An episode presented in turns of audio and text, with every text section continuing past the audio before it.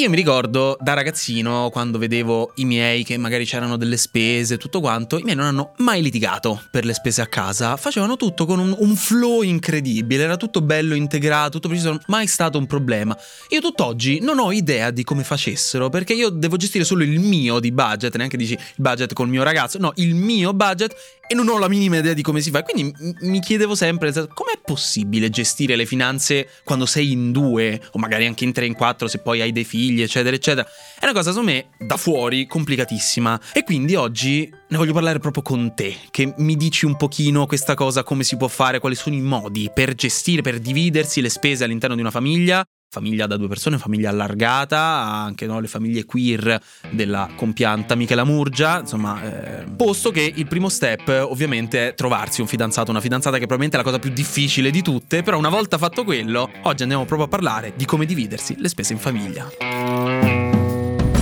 Io sono Matteo Cellerino, content creator e divulgatore. Io sono Mifal, sui social Pecuniami e divulgatrice finanziaria. Questo è Squattrinati, il podcast di Factanza Media in cui parliamo di soldi. Per una generazione che di soldi ne ha pochi. Allora, partiamo subito dalle categorie che ho selezionato in tanti anni da dietro lo sportello bancario e perdonami, sono Capricorno, ho bisogno di categorizzare, quindi ho dato anche dei nomi a queste categorie di coppie in base a come gestiscono i loro soldi. Partiamo dagli ingegneri questo caso può sembrare alieno a tutti gli altri perché è proprio è abbastanza sbattimento, nel senso che sono la classica coppia che io ho il mio conto, tu il tuo conto, io ho pagato delle spese, tu hai pagato altre spese, una volta a settimana ci conguagliamo, cioè io ti faccio un bonifico per la differenza, tu mi dai i soldi che mancano e ognuno così ha pagato la sua quota. È un po' sbattimento perché appunto si fanno i conti, si segna tutto e ci si conguaglia poi chi ha pagato di più, chi ha pagato di meno. Praticamente io a fine mese col mio coinquilino, solo che io col mio coinquilino non ci vado a letto fondamentalmente. E ci litighi anche un po' di meno probabilmente. Forse. Poi andiamo ehm, ai due cuori e una capanna. Sono quelli che hanno tutto mescolato, cioè spesso hanno anche magari solo un conto cointestato dove buttano dentro i stipendi o i loro soldi e usano tutto per pagare, senza capire chi ha pagato cosa. Mm-hmm. Eh, anche perché di solito in questo caso potrebbe anche essere che i soldi sono giusti per arrivare a fine mese, quindi non è che ci, oppure magari ci sono dei risparmi, ma anche in quel caso vengono gestiti in maniera comunitaria, nel senso non si fanno distinzioni, tutto paga tutto e siamo tutti felici felici così. E infine 3 è il numero perfetto, cioè quelle coppie che di solito sono anche maggioritarie come gruppo che hanno il mio conto personale, tu hai il tuo conto personale e poi un conto in comune cointestato solitamente eh, dove si fanno confluire i soldi per pagare le spese del nucleo familiare. Quindi un fondo cassa in cui si mettono i soldi per le spese proprio di gestione familiare, eccetera, eccetera. Come quando si va al mare con gli amici. Esatto. Volevo fare un piccolo appunto sull'importanza di avere un proprio conto corrente, perché anche se magari non si lavora o comunque non si hanno troppe disponibilità economiche, quindi magari ci pensa sempre il o la partner a fare tutto quanto, avere un proprio conto corrente è importante perché dà indipendenza e autonomia finanziaria, che sembra una sciocchezza ma in realtà è fondamentale, soprattutto se teniamo conto che nel 2021 il 37% delle donne italiane non aveva un proprio conto bancario. Questo significa letteralmente e materialmente dipendere dall'altra persona in famiglia per quello che riguarda tutto, tutta la propria vita e può portare a delle problematiche. Quindi anche se si hanno magari pochi soldi, un conticino con dei pochi soldi ti permette però di avere un quel minimo di indipendenza economica, di libertà che può rendere la vita molto molto più semplice e anche molto più sicura. Infatti eh, ci tengo anche a parlare di una cosa molto importante, di un fenomeno che molto spesso viene sottovalutato ma può capitare, fra virgolette, anche nelle migliori famiglie la violenza economica. Quindi situazioni dove ti vengono controllati gli scontrini, dove ti viene impedito di lavorare, dove magari non ti vengono dati i mezzi per poter andare al lavoro dal partner che magari è più forte a livello economico, quindi non ti do la macchina perché la benzina la pago io, se vuoi andare a lavorare ci vai a piedi quando magari è oggettivamente impossibile, o situazioni di questo tipo, quanto è speso, ma questi soldi non puoi spenderli, oppure ti requisisco il bancomat perché non ti sei comportata bene e tu appunto non hai un tuo conto corrente, non hai soldi tuoi o non hai altre entrate entrate, tutti questi casi, e molti anche di più, ricadono nella violenza economica. Se ti senti di essere vittima di violenza economica, cioè quindi hai una forte limitazione nell'utilizzo del denaro, magari anche se stai lavorando, ti vengono requisiti o vengono utilizz- gestiti completamente dal tuo, dal tuo dalla tua partner, questa violenza economica. Chiama il 1522 eh, parla in un centro antiviolenza, perché è molto importante essere consapevoli della situazione in cui ti trovi.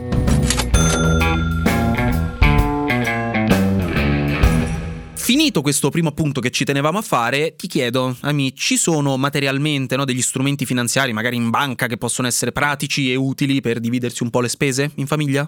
Beh, partiamo subito da fare un bel appunto grande come una casa, perché qui molto spesso si possono creare dei problemi. Parliamo del conto corrente cointestato. Cioè, cosa vuol dire? Un conto corrente nel quale compaiono entrambi i nomi delle persone che lo utilizzeranno, proprio nell'intestazione. Quando si apre un conto corrente cointestato, bisogna firmare entrambi per l'apertura, bisogna firmare entrambi per la chiusura, mentre invece poi per fare le varie operazioni si opterà per la firma forma disgiunta, quindi ognuno potrà fare le operazioni in maniera indipendente. Volendo poi anche svuotare il conto eh, senza troppi problemi, però per chiuderlo comunque hai bisogno della doppia firma. Esatto, quindi si ha entrambi con titolari e nel caso facendo i debiti scongiuri venisse a mancare uno dei due intestatari, per normativa si presuppone che i soldi siano al 50%, quindi il 50% verranno dati all'altro intestatario e il 50% del decuius farà la successione. Andrà in eredità, eccetera, eccetera. Che però è una cosa diversa dalla delega sul conto. Esatto, è qui che molto spesso casca l'asino, perché la delega è io ho un conto corrente intestato a me e al mio partner do la delega. Quindi magari il conto corrente dove mettiamo tutti i soldi è intestato solo a uno dei due dove l'altro può operare, cioè la delega è l'autorizzazione ad operare. Ma la delega così come te l'ho data te la posso anche togliere.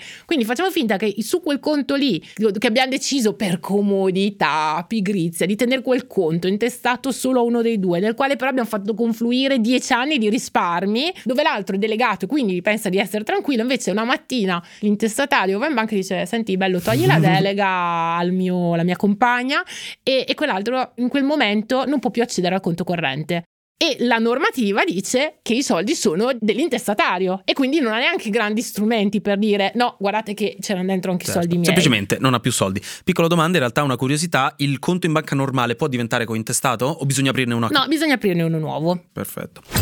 Nella questione della divisione della spesa all'interno della famiglia c'è sempre un grosso elefante nella stanza, cioè la situazione in cui una persona guadagni molto di più dell'altra e quindi lì ci si chiede sempre come faccio a dividermi questi soldi in maniera efficace? Facciamo 50 e 50 perché metti una persona guadagna 30.000 euro all'anno, l'altra ne guadagna 5.000, fare 50 e 50 diventa molto complicato, una persona non risparmia assolutamente niente, ovviamente quella che guadagna 5.000. Molto spesso molte persone vogliono fare proprio 50 e 50. Un consiglio che possiamo dare che può avere senso è quello di pagare una quota proporzionale a quanto si guadagna sul totale. Quindi 5.000 euro su 45.000 euro sono una sua percentuale, io contribuirò alle spese della famiglia quell'esatta percentuale. E qui entra in gioco anche un altro discorso di cui molti si dimenticano, perché magari qualcuno per orgoglio vuole dire no, comunque io pago il 50%. Bisogna tenere in considerazione il lavoro domestico. Esatto, perché molto spesso, e qui parlo perché è una questione proprio di percentuali, cioè non è che mi sto inventando che voglio fare quella che parla solo di un genere, no, di solito la maggior parte dei casi sono le donne che guadagnano di meno, ma sono anche quelle che si sobbargano un maggior numero di ore nel lavoro domestico, quindi e soprattutto sono quelle che vogliono dimostrare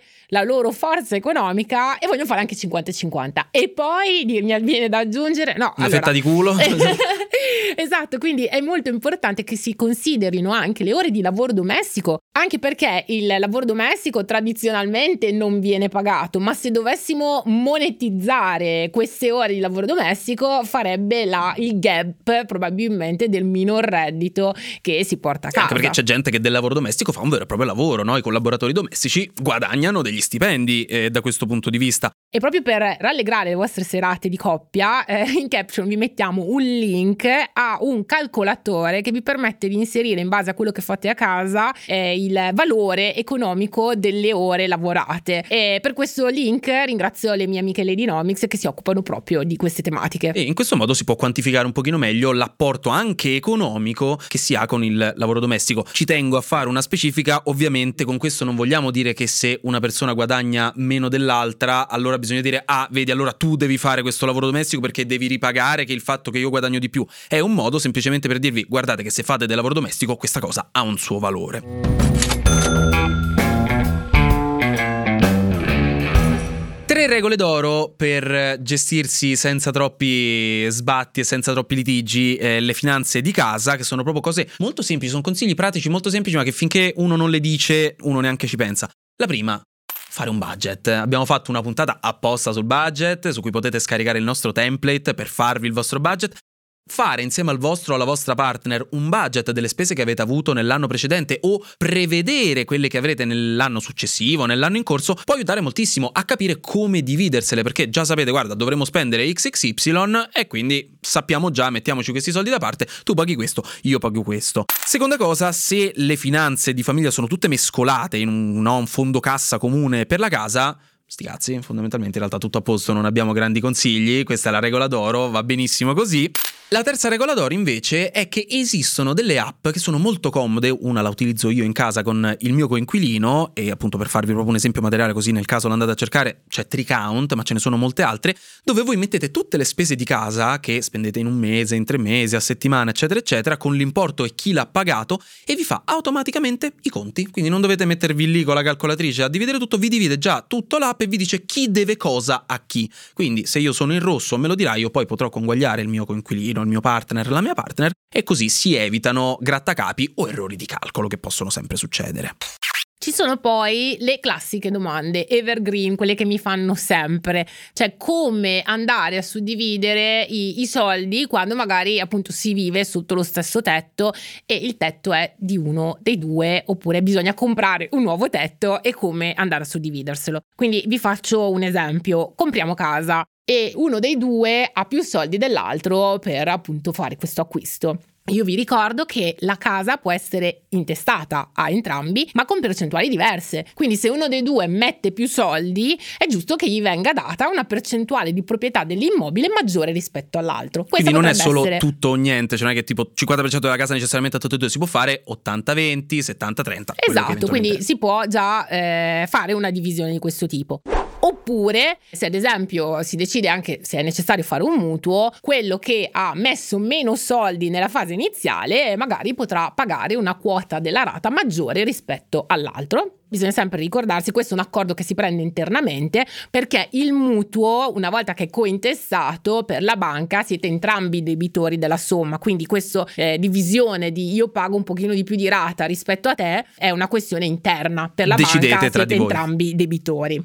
E nel caso in cui magari la casa è di una delle due persone, è intestata interamente a una delle due persone e ci sono dei lavori straordinari da fare, cioè la persona, il partner, la partner vuole rimbiancare tutta la facciata, farla bella, carina con i mosaici de- dell'antica Grecia, ellenistici, per aumentare il suo valore proprio dell'immobile, però l'immobile è suo, devo pagare pure io questa spesa di casa? No, in linea di massima diciamo che come abbiamo parlato nelle altre puntate degli immobili c'è sempre delle spese straordinarie e quelle ordinarie ordinarie. Se si tratta di spese ordinarie, si è rotta la lavastoviglie, bisogna fare dei piccoli interventi, ma perché si è rovinato qualcosa con l'uso e quant'altro, mm-hmm. allora si divide perché anch'io ci vivo dentro, quindi è corretto che ci sia una mia contribuzione e anche lì si deciderà in che percentuale. Anche al 100% c'è chi magari dice vabbè io vivo dentro, non pago l'affitto, non ti do mai un mm-hmm. euro, stavolta si è rotta la lavastoviglie la pago tutta io ci può anche stare. Sono sempre accordi che dovete prendere fra di voi e che vadano bene a voi. Non c'è una regola universale. Diversamente le spese straordinarie, nel senso che se uno dei due, magari quello che ha più disponibilità, che magari è anche il proprietario dell'immobile, decide di fare degli abbellimenti o degli investimenti ulteriori nell'immobile, tecnicamente si potrebbe dire, vabbè, la casa è la tua, io non ho un valore aggiunto nell'immobile, quindi non contribuisco. Ovviamente anche qui non è una regola, bisogna essere d'accordo, trovare una soluzione che vada bene per tutti. Però a che... rigor di logica ha senso che comunque in questo caso possa esatto. la spesa essere a carico di chi chi effettivamente ha la casa. Di chi porterà a casa il vantaggio esatto. poi. E infine, piccola tips, se eh, comunque vivete insieme, la casa però è intestata a uno dei due, ma contribuite anche voi nel pagamento della rata del mutuo, anche se magari il mutuo è solo intestato al proprietario dell'immobile, fate così, tenetevi via eh, la prova che anche voi state contribuendo al pagamento della rata. Ve la lascio lì, ascoltate una vecchia zia, voi fatelo. Vi auguro che non vi serva, ma potrebbe tornarvi utile. E che tipo di receipts potrebbero esserci da questo punto Basta di vista? anche semplicemente il bonifico mensile con scritto pagamento quota ratta del mutuo.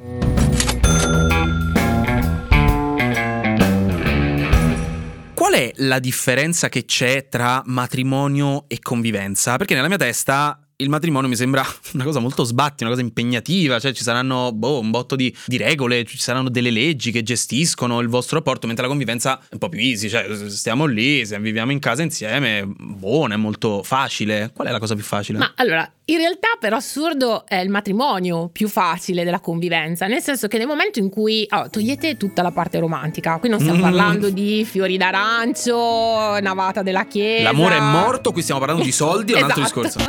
allora, il matrimonio è un, un accordo nel quale due persone ahimè di sesso opposto, perché altrimenti si parla di unione civile, decidono appunto di normare la loro vita in comune. Le regole sono previste dalla legge, quindi non è che potete inventarvi voi le regole del vostro matrimonio, cioè non potete metterli quantomeno per iscritto, poi in casa sua ognuno fa quello che vuole. E il codice civile prevede che i coniugi siano identici, abbiano tutti e due lo stesso peso all'interno della famiglia. C'è l'obbligo di convivenza, c'è l'obbligo di fedeltà, c'è l'obbligo di contribuire entrambi appunto alla vita comune, che può essere appunto anche col lavoro domestico, quindi non fossilizzatevi solo sul contribuire con i soldi.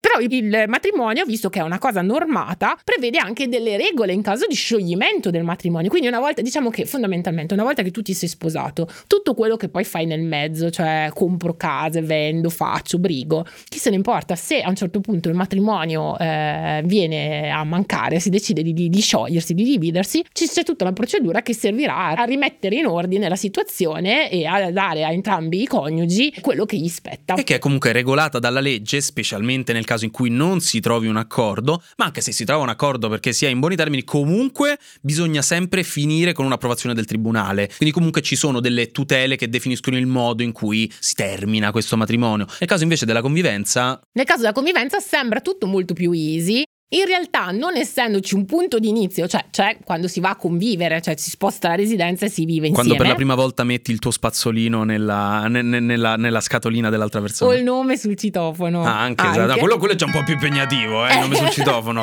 Nel momento in cui comunque si va a convivere, in realtà quotidianamente dovrete decidere cosa fare delle cose che magari avete comprato insieme, è mio, è tuo, ricordiamoci. Cioè, in realtà, volendo fare gli ingegneri, eh, bisogna eh, ogni volta che si prende una decisione ha un effetto patrimoniale su entrambi, ma non è normato, per cui quando poi ci si lascia, si spera che non accada, però uno va via dalla casa, quindi si termina la convivenza, bisogna mettersi d'accordo eh, sulla proprietà delle varie cose e lì però non c'è una procedura vera e propria per mettere ordine. Se non si riesce a mettersi d'accordo, lì diventa è complicato, è veramente un casino. Rimane comunque il tema delle unioni civili che sono leggermente più normate della convivenza, leggermente meno normate del matrimonio, quindi hanno comunque delle tutele da questo punto di vista, meno del matrimonio, più della semplice convivenza. E per fortuna le unioni civili si estendono anche a persone dello stesso sesso. Diciamo che se ci sono figli, lì cambia un po' tutto, sia nell'ambito della convivenza che nell'ambito del matrimonio, le cose sono molto più intricate perché ovviamente tutto sarà volto, nel caso di procedure di scioglimento, a tutelare i figli, quindi l'avvocato serve anche in quel caso. Quindi potrebbe avere senso fare un contratto prematrimoniale, quei famosi contratti che sempre nei film americani fanno vedere che decidono, ah nel caso in cui mi tradisci mi devi dare un milione di euro, nel caso di, di divorzio mi devi dare un assegno di X, che sono no, questi contratti dove ci si accorda prima su cosa succederà dopo che ci si lascia. In realtà, e ho scoperto appunto dietro le quinte, questa proprio informazione nuovissima, in Italia non è possibile fare i contratti prematrimoniali, cioè li potete fare, ma sono nulli e invalidi, perché in realtà il matrimonio non è un contratto, atto, ma è un atto personale che non può essere regolamentato, personalizzato da, dalle persone che ci stanno dentro. Quindi in realtà i contratti prematrimoniali, per decidere cosa succederà alla fine di tutto, no, non si possono fare. È una cosa da americani. Però quello che si può fare è la famosa comunione o separazione dei beni. Infatti l'unica cosa che possono decidere i due novelli sposi è come regolare a livello patrimoniale la coppia. Di default cioè, se tu vai e non dici niente a nessuno, vieni sposato in comunione dei beni. Cosa vuol dire? La comunione dei beni significa che tutti i beni che entrano nel nucleo familiare dopo appunto la data del matrimonio sono di proprietà di entrambi i coniugi, eccetto i beni ereditati o quelli che fanno parte dell'attività imprenditoriale magari di uno dei due. Comunque, nel senso, anche qui gli stipendi non fanno parte di questi beni, si parla di elementi patrimoniali, cioè ciò che diventa patrimonio, Casa, quindi la macchina. Macchine, tu, tutto quello che rientra nella, nella famiglia famiglia eh, è di proprietà, si presume che sia di proprietà di entrambi. Quindi se uno poi non paga le tasse e ti pignorano la casa, è anche casa tua che, che ha le ruote. E poi quando divorziate, quei beni sono da dividere, non è che dici ah l'ho comprato io, me lo tengo io, sono da esatto. dividere perché siete in comunione dei esatto. beni. Invece la separazione dei beni, che è quella che di solito si sceglie adesso, e quindi che se si vuole per optare per la separazione dei beni bisogna alzare il ditino prima di firmare il matrimonio e dire guarda che eh, sindaco vorremmo la separazione dei beni, mi raccomando, è quella eh, dove i beni, anche durante in costanza di matrimonio, sono e restano di proprietà di uno dei coniugi, cioè io ho comprato la macchina, la macchina è la mia, non è di tutti e due e anche se compro la casa al mare eh, è mia, non è di tutti e due, a meno che non venga cointestata nel momento in cui viene comprata. Alla luce di tutto ciò, se io caldeggio il matrimonio non è perché sono una vecchia romantica, ma perché è un'istituzione che permette di tutelare entrambe le parti e anche, vabbè, anche se ci sono figli, ma soprattutto i due coniugi. Quindi pensateci, non abbandonate il romanticismo e pensate che magari potrebbe essere una soluzione che fa il caso vostro. E come dicevano in Non è la Rai, please don't go. Questa puntata di Squattrinati è finita, come sempre fateci domande, qualsiasi tipo di dubbio, magari se ci fate una domanda bella e interessante facciamo pure una puntatina, scriveteci in DM a me Matteo Celerino, ad Amifal in arte Pecunami o a Factanza. E per il resto, io sono Matteo. Io sono Ami. Questo è Squattrinati. Ciao ciao.